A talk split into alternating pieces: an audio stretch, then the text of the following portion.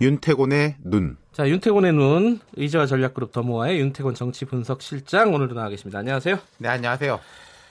국회가 열린 거죠, 이게? 아, 열렸죠. 정상화? 예. 완전히 정상화 된 건가요? 뭐 나경원 원내대표가 한 단계, 한 발짝, 한 그러니까요. 계단 이런 이야기 계속 강조해서 완전한 건 아니다라고 어 이렇게 이야기를 하려고 하는데 됐다고 봐야죠. 왜냐면요. 이제 네. 상임위는 다 정상화되고 한국당에서 이야기하는 게 뭐 추경에 대해서 애매하게 말하는데 앞서 박지원 의원님 말씀하신 것처럼 뭐 이건 깎자, 뭐 이건 올리자 이런 이야기는 할 수 있을 거예요. 그렇겠죠. 그리고 심지어 반대표도 던질 수 있을 겁니다. 네. 하지만 의사 일정을 뭐 합의 안 해준다, 네. 보이콧하겠다, 다시 뛰쳐나간다 이러기는 불가능하다는 거죠. 그러니까 들어오기도 어렵지만 들어왔다가 다시 나가는 거는 더 어렵다. 음흠. 그리고 제가 지난주에 말씀드린 게 지난 한 주는 외교의 한 주다. 네. 근데 이제는 또 국내 정치의 달이 시작되는 거예요. 7월 음, 같은 경우에는 네. 국회도 정상화되고 또 인사청문회 개각 같은 일정들도 줄줄이 있지 않습니까? 한국당 입장에서 지금 나간다는 건 또 이제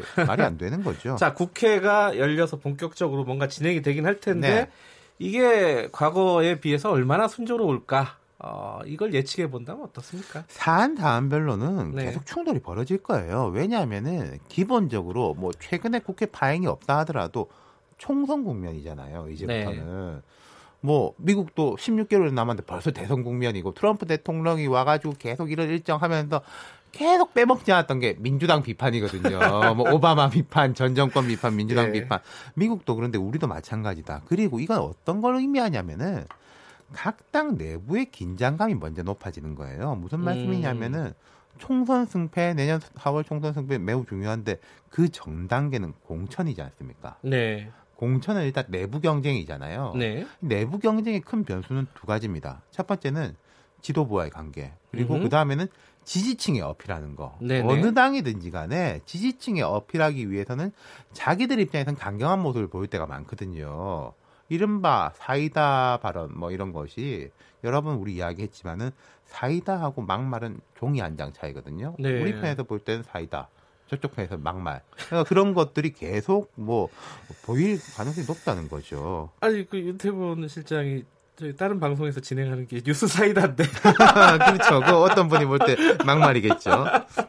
그리고 예, 농담이고, 이런 예. 구조적인 문제뿐만 아니라 네. 구체적으로 보면은 자 여당은 이제 추경 처리, 탄력 근로제 이런 민생 법안 처리에 방점을 두고 있는데 한국당은 뭐 삼척 항목선 문제, 수도권의 붉은 수도물 문제 이런 걸 이제 집중적으로 음. 따져물을 태세 아니겠습니까? 네. 포인트가 약간씩 다르고 또 청문회 있는 것이고.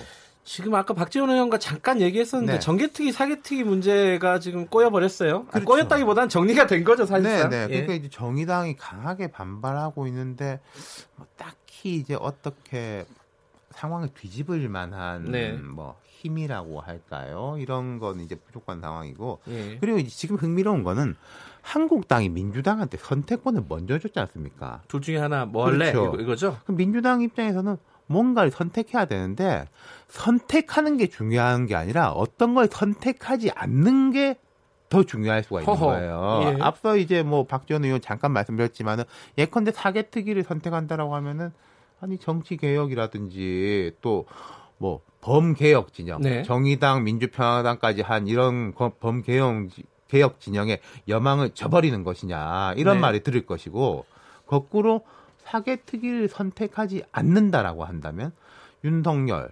검찰총장 후보자 그다음에 이제 조국 뭐 봐야 알지만은 장관 후보자가 된다고 하면은 문 대통령의 제일 누가 봐도 역점이 사법 개혁인데 이 부분에 대해 가지고는 그럼 또 저버린단 말이냐. 네. 그러니까 뭘 했을 때 칭찬 듣는 것보다 뭘 안 했을 때 압력을 받는 게 매우. 강한데 그럼 뭘 안 했을 때 더 압력과 어, 손해가 클 것이냐라고 음흠. 본다면은 제가 생각할 때도 사개특위를 안 했을 때 부담이. 좀 더 클 수 있을 거예요. 예를 네. 들어서 정개특위가 안 된다고 하면은 그거는 뭐 자유한국당의 몫니다. 네. 아니면 뭐 요즘 뭐 민주평화당하고 바른미래당도 뭐가 바뀌었더라. 이런 식으로 할 수 있는데 사개 특위가 뭐가 잘 안 된다고 하면 아니 당이 청와대는 의지가 충분하고 바깥에도 충분한데 당이 이거 안 받쳐주는 거 아니야? 이런 비판에 직면할 수 있다는 거죠. 근데 뭐 예측대로 당연히 당연히가 아니라 예측대로 정개특위를 자유한국당이 맡게 될 가능성이 높겠죠. 뭐 봐야 알지만 지금으로선 그런 확률이 예. 더 높아 보입니다. 음, 그럼 어떻게 되는 건가요? 아니, 그러니까 정개특위에서는 이제 자유한국당은 막 하고 싶은 이야기들 많이 하면서 그리고 아마 자유한국당 그런 쪽에 가까울 거예요. 아까 제가 이제 바른미래당 민주평화당 말씀드렸지만은 그 지금 패스트트랙 올라갈 때는 자유한국당을 포위하는 구도였잖아요. 일단 네. 자유한국당은 정개특위에서 정의당은 떨어뜨려 놓았습니다. 예, 그 다음에는 나머지 정당들을 좀 더 견인해가지고 음. 어, 민주당 포위하려는 뭐 나아가서 개헌하자 이런 네. 이야기까지 할 수 있겠죠.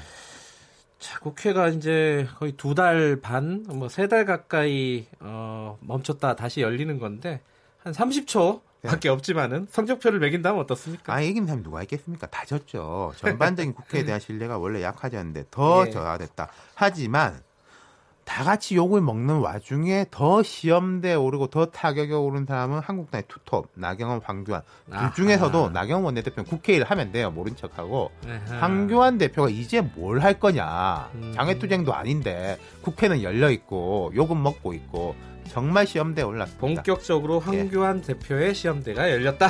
예, 고맙습니다. 감사합니다. 자, 윤태곤 실장이었고요. 김경래의 최강기사 2부는 여기까지 하겠습니다. 잠시 후 3부에서 뵙겠습니다.